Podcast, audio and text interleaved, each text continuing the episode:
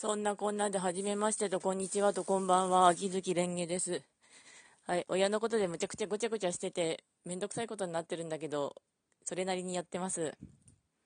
弟もお父さんもお母さんもなんでみんな言ってること違うのかな？ややこしいんだけど、それは置いておいて、今回の話題は先住市の話題だったりします。明日は艦隊コレクションとアズールレーンの予定で。先住市ですが、この携帯をスマホに変えてやり始めたやつですね。前の携帯は、ガラケーでしかもネットにつながってなかったというか、普通に本当にただの電話でした。先住市の方は自動バトルがとても楽なんですけども、今回のイベントのボーダーがとっても辛いです。今ちょっとそこまで金かけられないんだけどね。あの、シャスポーさんと、てか、シャスポーだな。シャスポーの人気がすごいんだなとなりますけど、先住士は、ポストアポカリプスでディストピアな世界で、レジスタンスについている主人公が、騎重士目覚めさせたり、癒したり、飴あげたり、飴あげたり、飴あげたりして、騎重士と交流深めつつ、勝てるかな、世界帝軍みたいな話だったりします。先住士はもう自動バトルで楽ですし、システムもちょっとずつ良くなっているんだけど、ああ、これがソシャゲの、あれだな。システムどんどんどんどん追加して完成させていくってやつだなって、生ぬるい気持ちになったことは覚えてますが。そんな感じだよね。だって、真珠っていう超必殺技なんて、途中ぐらいまで自動的に発動しちゃうから、手動でタイミング調整できなかったんだもの。あれはとってもめんどくさかった。猫が隣で泣いている。今泣いてんの飼い猫のコマですね。猫についてはもう家が被災して、世話するのが私ぐらいっていうか、両親もめんどくせえな、本当に。で、月、先住士ですが、グループがありまして、アメリカ独立戦争とかいろいろあるんですけども、混乱したのは、他のゲームと違って、グループ内に本当にその戦争内に関わってきた奴らがぶち込まれているので、分かりづらいんですよね。例えば、アメリカ独立戦争だと、ブラウン・ベスト、シャルル・ウィルト、スプリングフィールド、あとケンタッキーとかいるんですけど、ブラウンベスが基本、シャルルビルとかと対決してたっていうか、あとケンタッキーだっけ？戦ってた感じで。ドイツ統一戦争とかだったら、ドライゼ、シャスポー、タバティエール、ローレンツですけど、ドライゼがローレンツボコって、ドライゼがシャスポーを作戦とかでボコってとかそんな感じだったりするので、グループで一押しなのはオスマンだったりします。アリパシャとエセン君とマフムと。一番好きなキャラクターはエセン君ですね。絶対後期というかなんかもう飴あげてたらなんかこいつのストーリー面白そうだなって思ってちまちま一個ずつ飴あげてました。飴のまとめ上げも後々のアップデートで入ったんだけれどもあれ本当にめんどくさかった。ひたすらベッドの上で朝起きたら飴をガッチャガチャ連打して、飴食え、飴食えってやってた。今はもうまとめ上げができるのがすごく楽ですね。で、エセン君は長いものに分かれろっていうキャラクターだったりします。見た目は金髪で、すごい可愛いというかかっこいい系の少年というか青年なんですけども、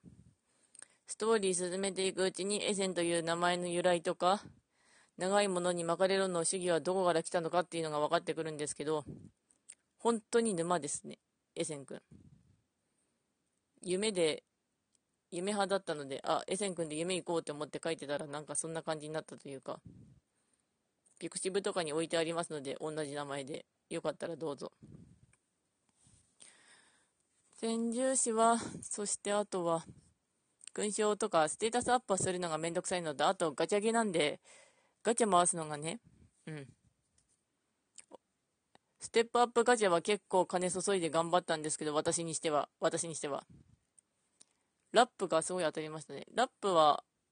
ちなみにナポレオングループにいる、ナポレオングループは自分をナポレオンの本物だと思っている貴銃士ナポレオンと、彼に付き従っているラップと、本物のナポレオンだと彼をも、ナポレオンを持っている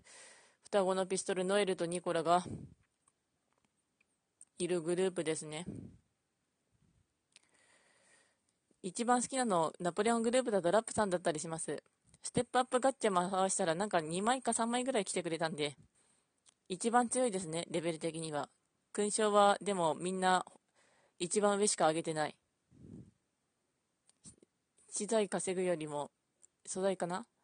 すげえ雨ばっかせ稼いでる。だからランキングとか普通に中堅どころなのかもしれないんですけどね。結構でも戦場士、バトルはオートとはいえ、かなりめんどくさいところはある。プレイヤーが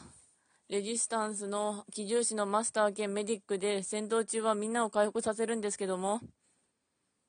回復量をものすごく適当に調整したりとか、あと、雨上げまくってるってさっき言いましたけど、信頼度が上がれば上がるほど、HP が増えるんですよね、みんな。HP 大事。あとは、ステータスのやつ勲章っていうか、それで調整するやつをしていくと、丈夫になったりしますね。妖精の加護っていう戦獣士は、バリアというか、削り式の攻撃をかなり和らげてくれる TRPG のアリアンロットで言うと、プロテクションみたいなバリアがあるんですけど、それも強めておかないとガチで死にます。めんどくさい。あと、回避も上げといた方がいいとかなりつつ、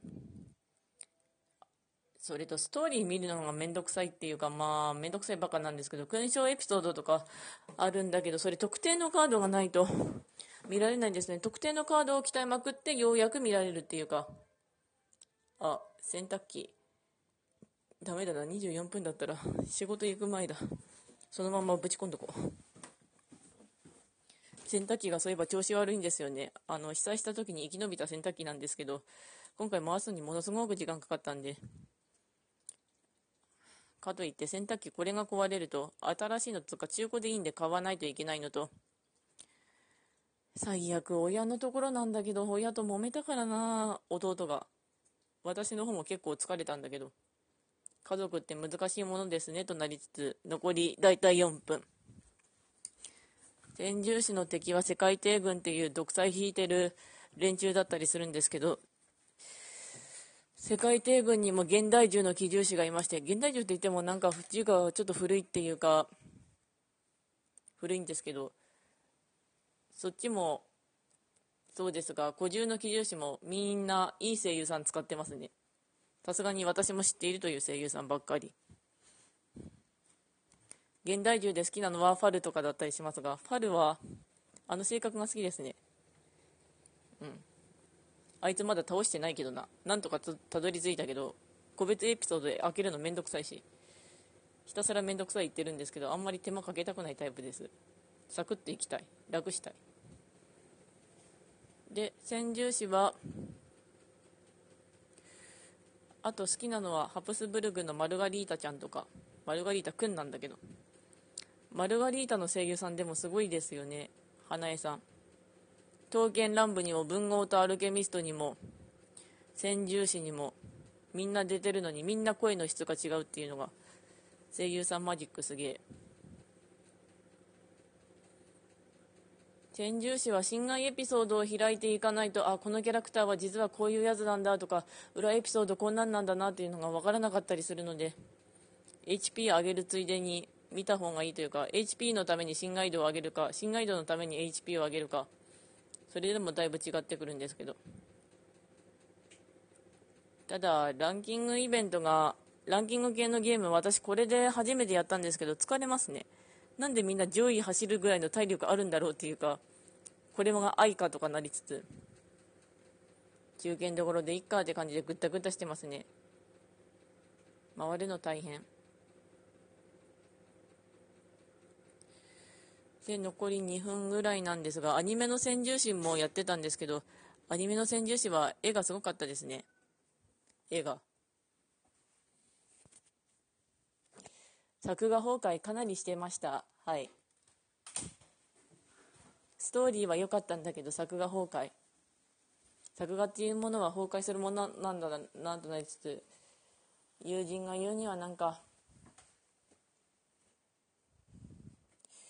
外注系のやつに頼っていたせいもあるんだろうけどなってのはあるらしいですけどねでも声優さんはいいのは使っていたを何度も言うんだけど声優以外に魅力はないのかっていうと世界観が最初ゲームの方が馴染めなくて抹茶塩なんか勝手に出てくるゲームだったりするしあとバカンスしてたりするし何なんだろうねあのゲームって思ったことも当初はありました。今も思ってるけど結構あの辺乙女ゲーだから仕方ないのかな女の子ゲームだから。さて残り1分未満なので本日のところはここまでというか本日もご視聴ありがとうございました。なんか質問とかあったらマシュマロとか投げてくれると嬉しいです。このままぐったぐった語ってるのも結構ストレス解消になるんですけどもストレスにさらされすぎだなとなりつつ風は結構こっち強いですね。吹き荒れてるというか。しかしまあ家のことの話ですけど家族って面倒くさいものですねとなりつつ私が家族にこだわるタイプだから それもあるんですけどもかといってぼちぼち自分の身の振り方も考えないとなとなりつつ本日のところはこれで終わります。本日もご視聴ありがとうございました。